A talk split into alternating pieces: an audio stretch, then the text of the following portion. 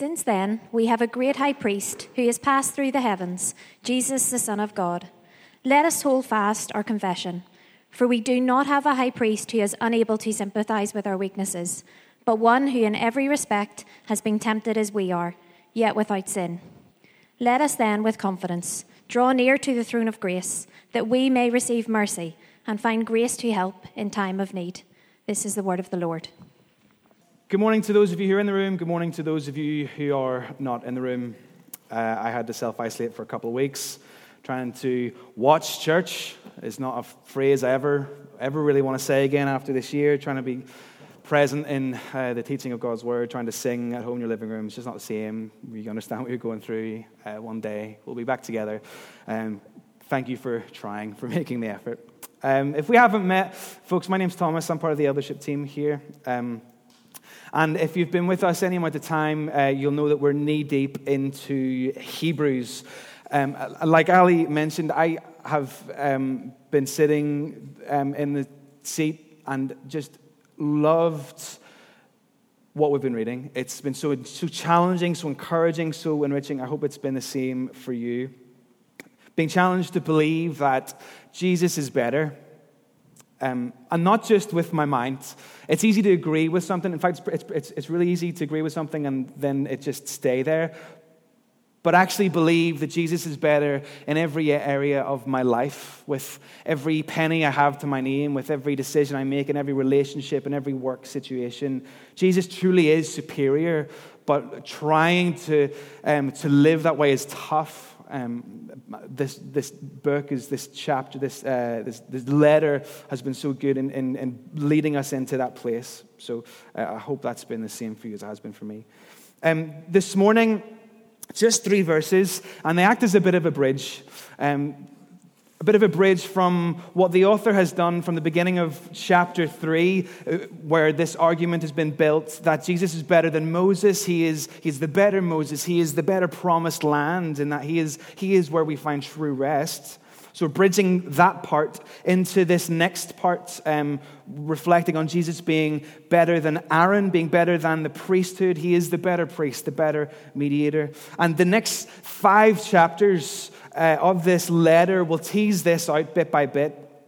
It'll cover how Jesus is from the line of a guy called Melchizedek. Uh, if that's new to you, I'm sorry, I can't go into any more detail on that right now.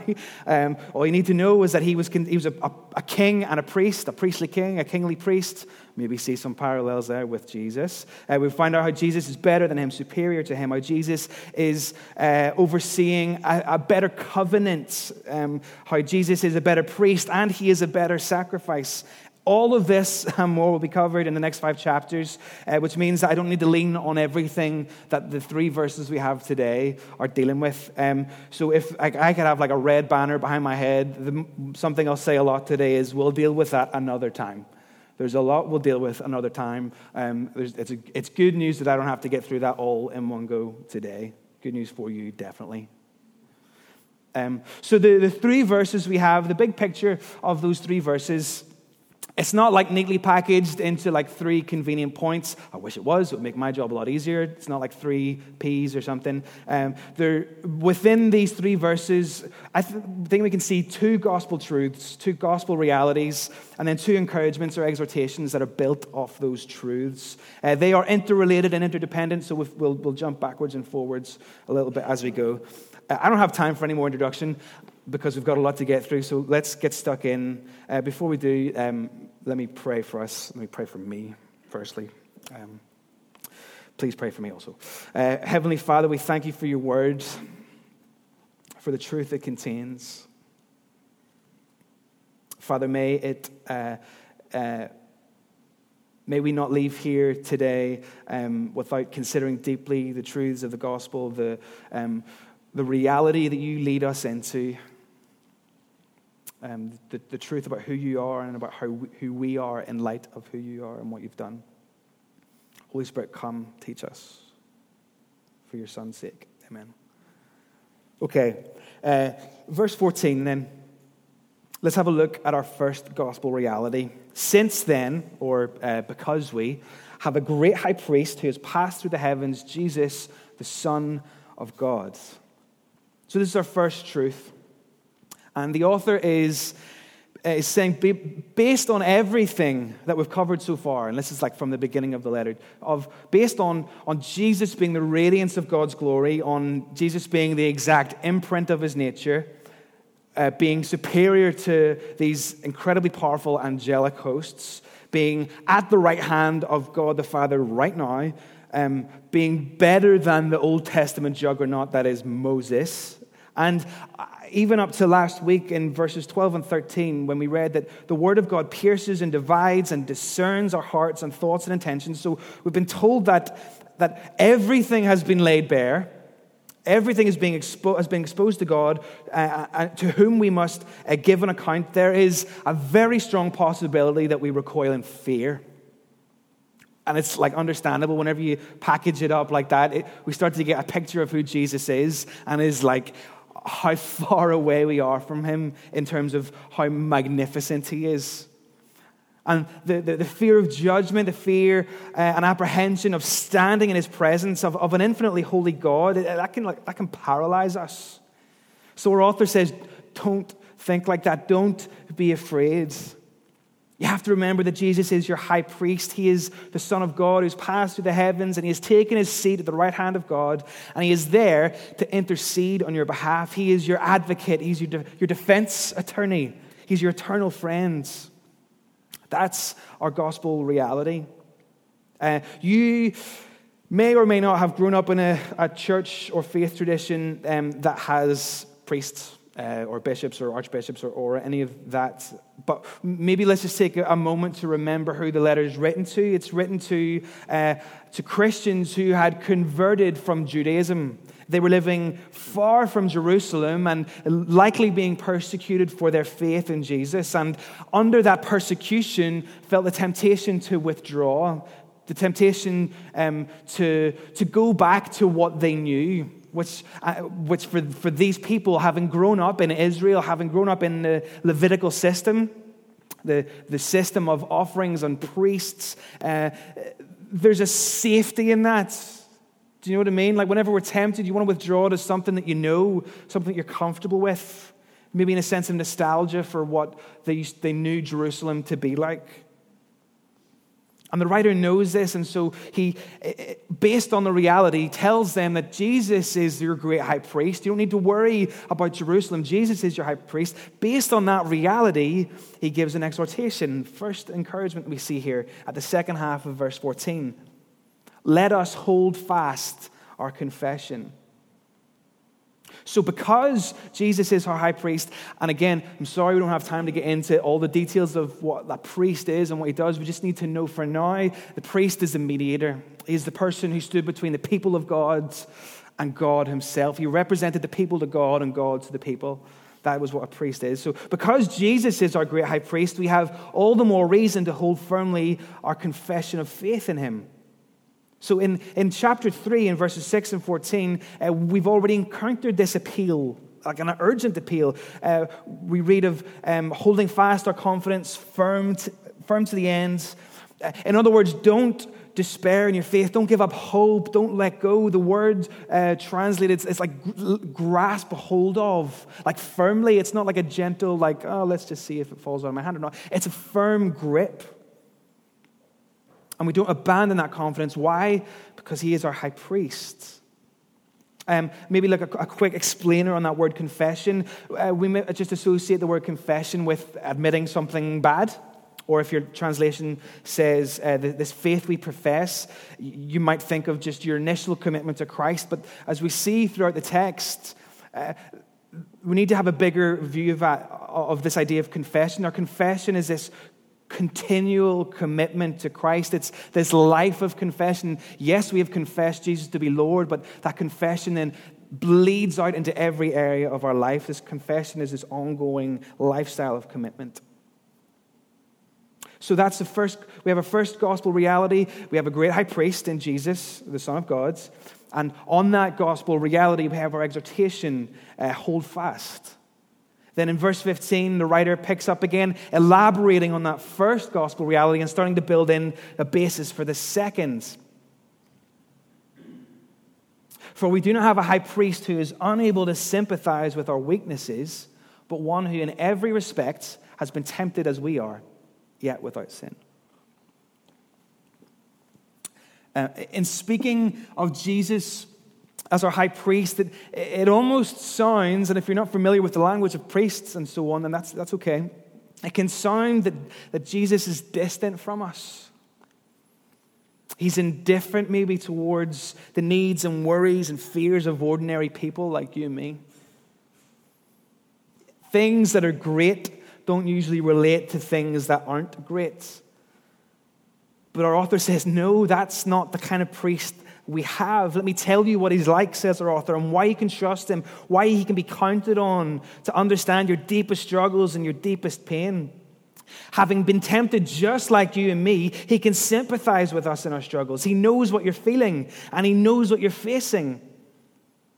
A few verses later in the chapter 5, we start to get a hint um, again of what the priesthood in the Old Testament did. Uh, so, the, the, the, high priests uh, in the Old Testament, they gave offerings on behalf of the people of God, but they themselves were sinners. So they had to give offerings on behalf of themselves, first of all, before they could give offerings on behalf of the people of God. But that's not Jesus. Jesus was tempted just like us, and he can sympathize with our weaknesses, but he never yielded to temptation. Uh, we saw the same truth in a couple of chapters ago in Hebrews 2 in verse 18. For because he himself has suffered when tempted, he is able to help those who are being tempted. Excuse me. That might leave you with a question. Doesn't the fact that Jesus didn't sin mean that he can't truly connect with us? How, how could he possibly know? C.S. Lewis heard someone voice this objection. Uh, they voiced it in this way If Jesus never sinned, then he doesn't know what temptation is like. He lived a sheltered life. He's out of touch with how strong temptation can be. In response to that question, C.S. Lewis said this. I think I've got it on the screen. It's pretty wordy. A silly idea is current. Uh, uh, there's an idea, a silly idea that's going around in fancy language. Uh, there's a silly idea going around that good people do not know what temptation means. This is an obvious lie. Only those who try to resist temptation know how strong it is. A man who gives in to temptation after five minutes simply does not know what it would have been like an hour later. That is why bad people, in one sense, know very little about badness. They have lived a sheltered life. They have lived a sheltered life by always giving in. Christ, because he was the only man who never yielded to temptation, is also the only man who knows to the full what temptation means. The only complete realist. It's like standing, if temptation is like standing outside against a strong wind, you and I give up after like a minute because we get bored of standing against a strong wind. Jesus is the one who stands in, in the face of the wind the entire time. That's who our high priest is. Now, you can read that and think, yeah, but Jesus didn't get the same temptations I did okay, yes, there's a difference between the expressions of sin and the essence of sin. We'll admit that, definitely. Uh, expressions change over time. Jesus wasn't tempted to pull out a gun and shoot someone in cold blood. He wasn't tempted to cheat on his income taxes. He wasn't tempted to watch porn on the internet. He wasn't tempted to do any of these things. They, those are unique expressions to our time. But the essence of sin hasn't changed, right? Jesus was tempted with unrighteous anger. He was tempted with anger, with, with greed, with lust and hatred, and every other sinful temptation that we face. And he faced them all without yielding. Because of that, he, he knows the battle each of us faces. He doesn't roll his eyes at us, he doesn't shrug his shoulders. He's not indifferent or uh, in ignorance of what we're enduring. That's our second gospel reality that we have a great high priest who knows our weaknesses. He's been tempted like we have been tempted, but he did not sin. And so, on the basis of that, we get the crucial, this crucial exhortation, this encouragement in verse 16. Excuse me. Let us then, with confidence, draw near to the throne of grace, The word then maybe isn't the most helpful. Uh, think maybe therefore. And again, it is, it is because, it is therefore that we have a high priest who knows what we face and feel in our battle with temptation, that we therefore must draw near to the throne of grace when we're in a mess and need help.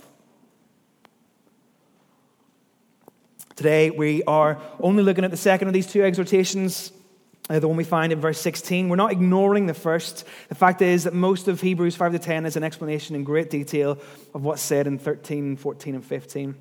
Uh, so we'll come back to that another time. Trust me. For now, I want us to consider uh, this remarkable invitation that we see in verse 16. I want us to consider it by way framing it through a bunch of questions, okay? I find this helpful. Hopefully, uh, you will too. So let us draw near to the throne of grace. The first question, pretty obvious, pretty easy. Where do we go? We go to the throne of grace.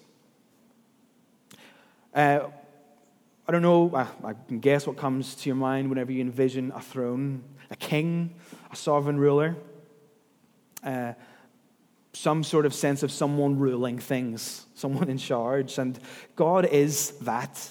He is uh, eternal monarch, eternal king, emperor, pre- like all of the language we have to use to describe the most high things. God is that. And sometimes, whenever we reflect on that, we can fall into the temptation of thinking that, that, that a throne room is just too good. Like, that's just too good. There's no way that we get that.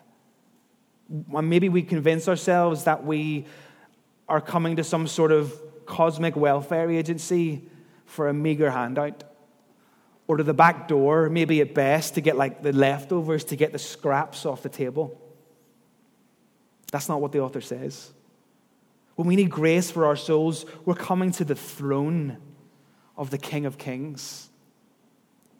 We can be intimidated uh, by this idea of the throne the regal atmosphere, the power and dignity associated with one who sits on the throne, I can put hesitation in anyone's hearts. That is until we see it's a throne of grace. See, you see, our author could have said, rightfully, could have said it's a throne of God, a throne of heaven.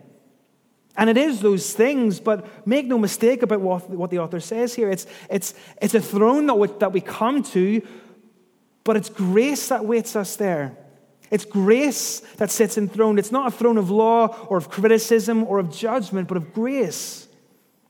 And this throne exists to dispense grace to those who seek it out. Its purposes are gracious. The utterances spoken there are gracious. The answers to prayer received there are all of grace.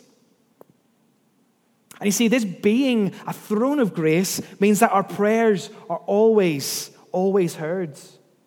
Even though they might be empty and frivolous to us, maybe they're poorly constructed, maybe you don't know how to pray very well, you don't feel like you speak well, uh, you don't know how to say things in the right way. But God hears us. If this was a throne of grammatical precision, you might be in trouble. But it's not. It's a throne of grace. God doesn't care for your stately etiquette, He doesn't care for courtly manners. The, those who do like, might be quick to judge you for one social faux pas, one mistake, you're done. That's your chance gone. God only asks for humility and for desperation in those who petition Him. Come, He says, come to find grace. Come falteringly, come failingly, but by all means, come frequently. But what if, what if the unbelie- what if the, the believer, sorry, is able, like can't even put words to what he wants? Well, because this is a, a throne of grace, God reads your desires without your words.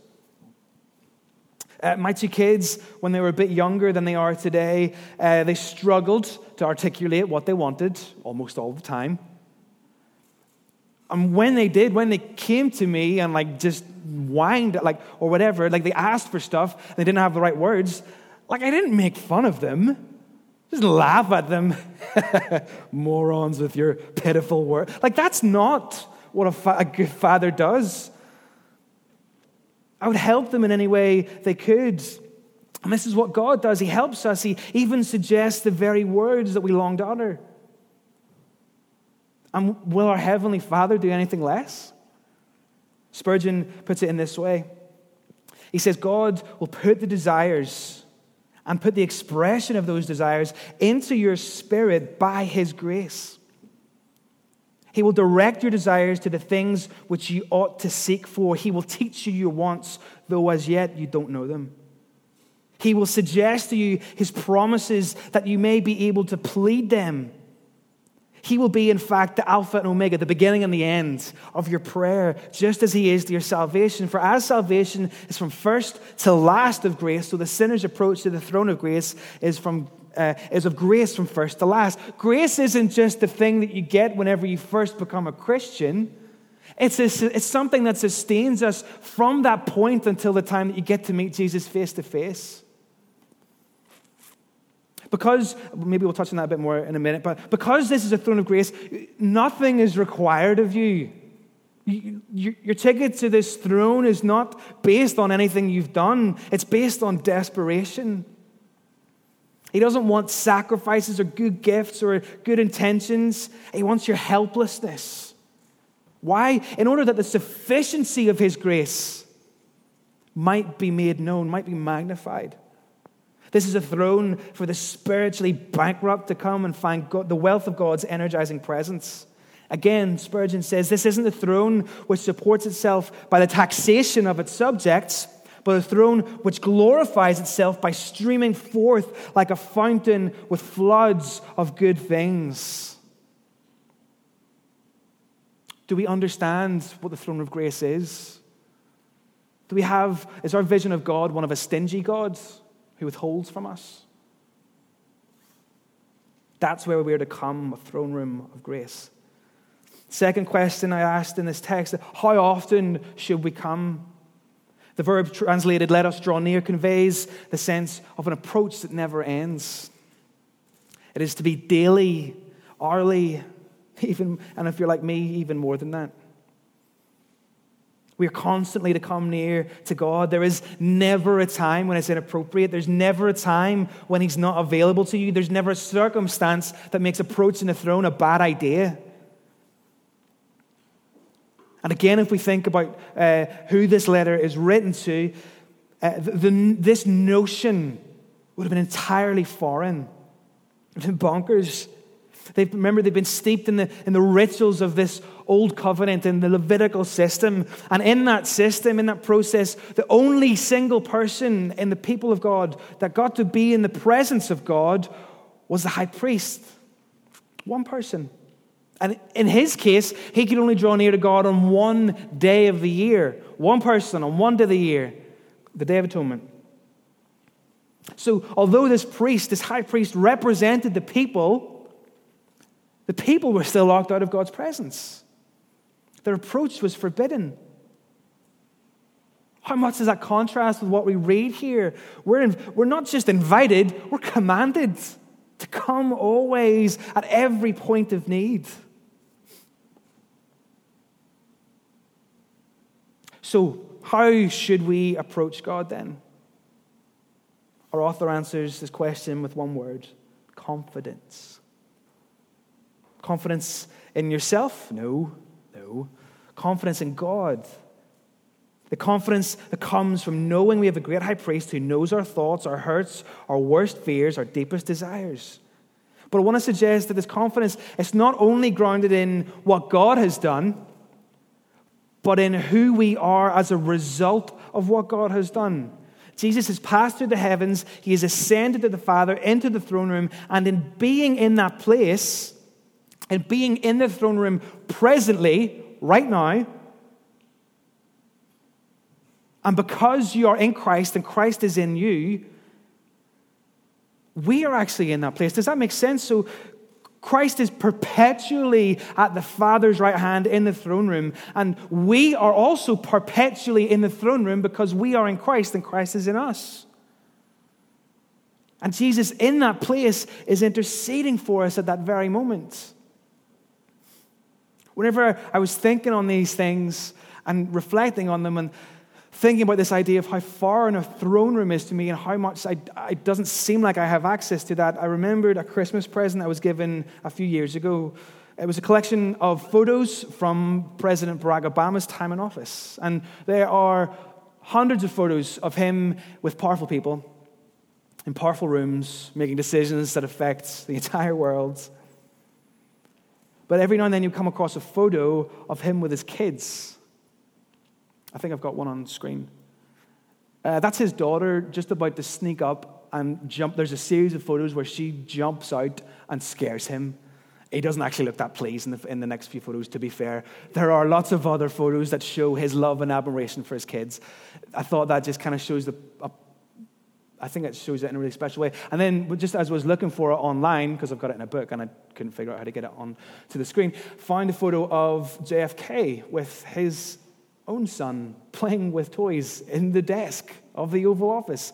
I hope the, I think the kid was there by his choice. I don't think the kid was put there. Like I don't think it's not. I don't think it's weird in that way. But in that same way, how do you view your access to this throne room? Do you feel locked out of God's presence? The truth is more closer to what these pictures present than that. That we are kids, we are children bought by Christ, and because of that, we have access to the highest place. The psalmist said that, and just as we think about these things and think about the fact that Jesus is in that place and interceding for us and, and praying for us for, for all of our needs, reflecting on Psalm 147. The psalmist says of God that he gives beasts, he gives to the beasts their food and to the young ravens that cry. Which then makes you wonder is that what Jesus had in mind whenever he said in Luke chapter 12, Consider the ravens. They neither sow nor reap, they have neither storehouse nor barn, yet God feeds them. Of how much more value are you than the birds? Do you understand that you're a child of God?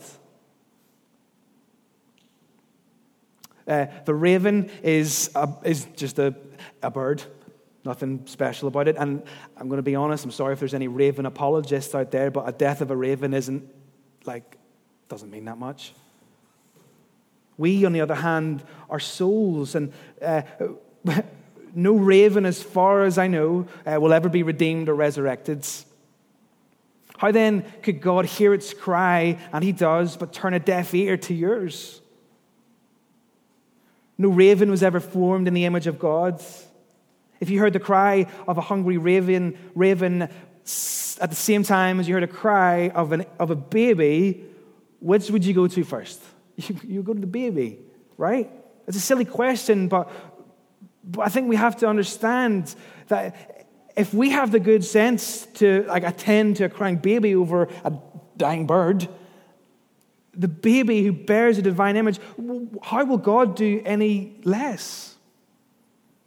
And again, I'm sorry, I'm really going to dig into this raven analogy. I'm sorry if you're not a fan of them, but uh, Jesus, he mentions ravens. He doesn't like, it's not a hawk or like a falcon or an eagle or like a cool looking bird. I don't know. Even like a nice pretty one, like a robin or something. Do you know what I mean? It's not a bird of beauty, it's lowly and seemingly useless. But that's what he appeals. That's his appeal. So if God would happily provide for the needs of an insignificant bird, will he not happily, generously provide for yours? So we come to the throne room with confidence. I'm, I'm telling you, sorry, I'm sticking with ravens a bit more. Sorry. Just deal with it.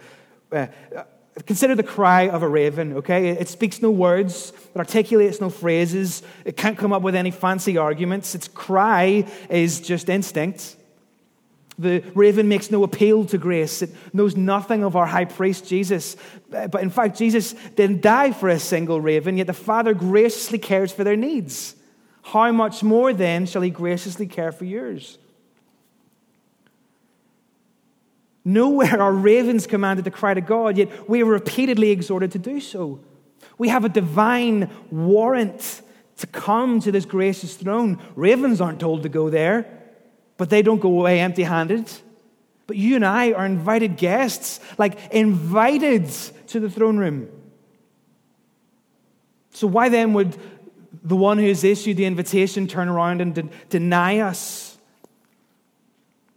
The cry of a raven is at best an unthinking animal. Ours is a cry of the precious Holy Spirit within us. In Romans 8 26, it says this Likewise, the Spirit helps us in our weakness. For we do not know what to pray for as we ought, but the Spirit Himself intercedes for us with groanings too deep for words. So, whenever insignificant birds cry, they, they do so alone. But when we cry, we cry jointly with our heavenly intercessor, the Lord Jesus if the annoying chatterings of a single bird are heard by God, how much more are ours? Whenever we pray with a biblical plea, Father, do it for Jesus' sake. I hope I've made my case. You can come with confidence to the throne room. The last question we'll ask ourselves here what would you expect to find at a throne of grace? Well, obviously, grace. But more than that, we find mercy too. It's, it's one thing to find sympathy. Uh, how often are you, like, do you get, like, you complain to somebody you know, you just want to be heard, you just want to be sympathized with? It's one thing to find sympathy and understanding, uh, but it's, we need more than that. We need power, we need, we need some sort of sustaining strength. So, the purpose of this prayer, of, of coming to the throne room and, and, praying, isn't primarily that we might feel better or like feel like we are heard and understood, but that we might get grace. It helps us in a moment of need.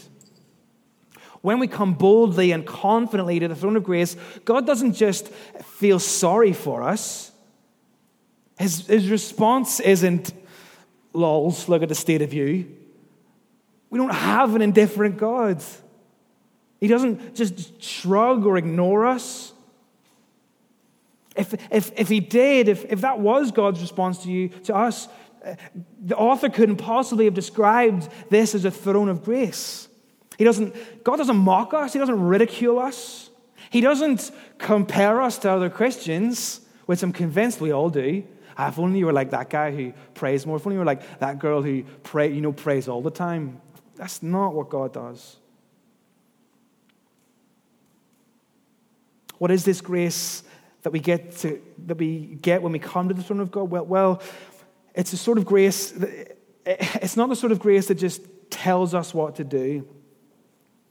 It's a grace that energizes us. It, it empowers us to do what God has told us to do. So, grace doesn't just point us in the direction of holiness, it, it infuses us with power that we might actually walk in that way.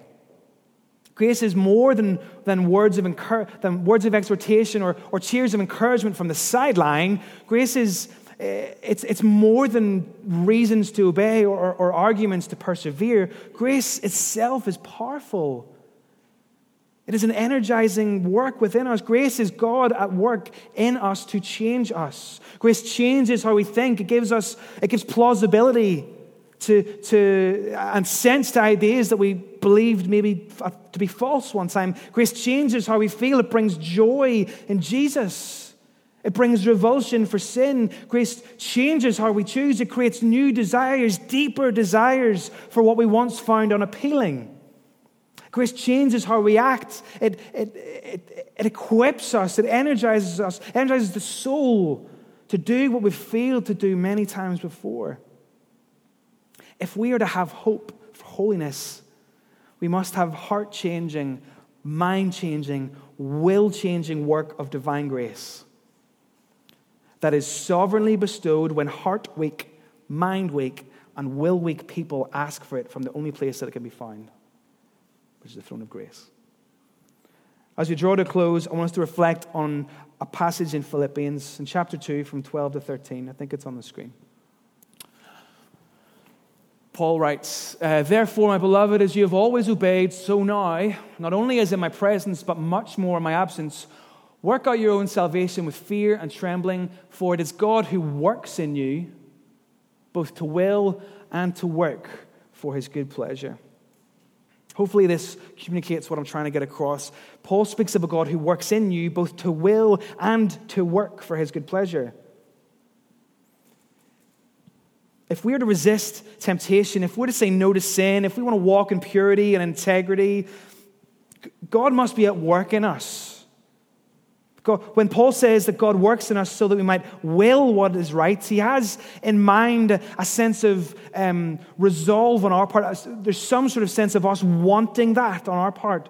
So God energizes our, our minds, our hearts to want to work for his will. This is grace. It's the Holy Spirit creating in us a desire and a love and an inclination to embrace whatever pleases the Father. Do you see what I mean about grace not being just this thing that you that that, that makes you a Christian in like one time? It's this ongoing, energizing uh, work of the Holy Spirit in us. This, this is the grace that constitutes the help that God so freely supplies in response to the humble prayer of those who rely on Him for holiness. So God helps by imparting to our souls a new taste for spiritual things to be able to savor Jesus above all things.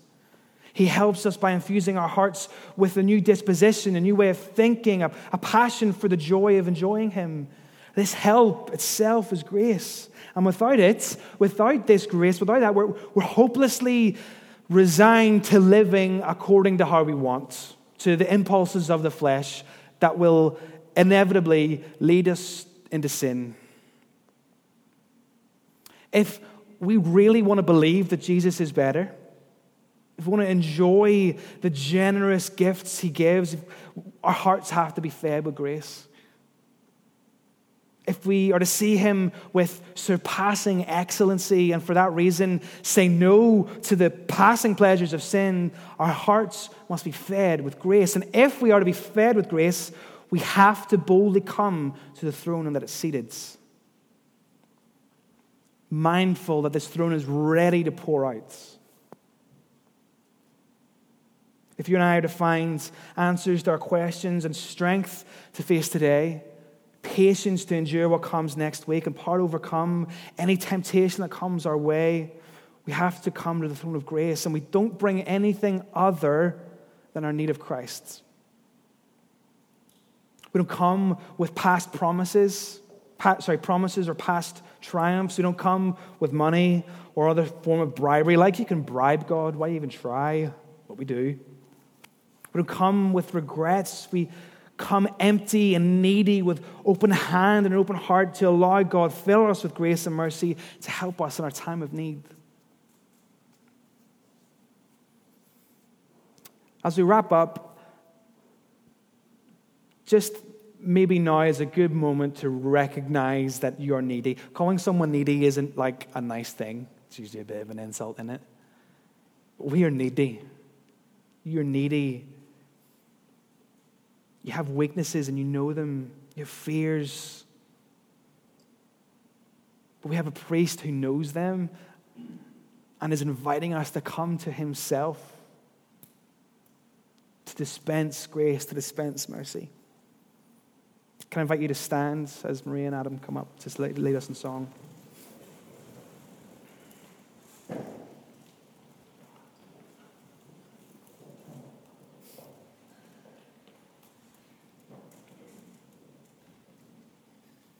Uh, whenever something I, sometimes I find sitting, listening to, because I'm mostly sitting down, listening to the word being preached rather than up here, um, what I, how I find the Spirit works in my life is sometimes things come to mind as uh, we're listening to what's being spoken. Maybe you'll know straight away what your fears are, what your weaknesses are. What are you worried about? Uh, so maybe the Spirit is reminding you of something, and this is an opportunity to, to come again to the throne of grace. I would love to be able to break bread and share wine with you as we uh, are, are meant to do in normal seasons. It's, we can't do that now. Uh, but uh, the Holy Spirit is powerful enough to be able to mediate um, even in this season. Let me pray for us as we resolve to draw near. Father, it is uh, incredibly powerful to think that right now Uh, you are simultaneously thinking uh, about every thought, every, you know every thought, every fear, every doubt, every concern of every individual in this room. It is overwhelming to be aware of the fact that your son Jesus is standing beside you, praying for us right now and in every moment. What a glorious truth, Lord. Holy Spirit, teach us, remind us of that deep in our hearts. Father, I ask that whatever the needs uh, came in on the hearts of the people in this room and in their living room and in the living rooms at home, whatever burdens are on their backs, whatever fears are in their minds, whatever doubts about tomorrow, whatever regrets about yesterday, may they find grace. Holy Spirit, be close to them. Thank you, Lord, that we do find grace and mercy. We thank you that when we come to you, you don't rebuke us. You don't beat us down. You don't rake us over the coals of our failures, but you give us grace to help in a time of need.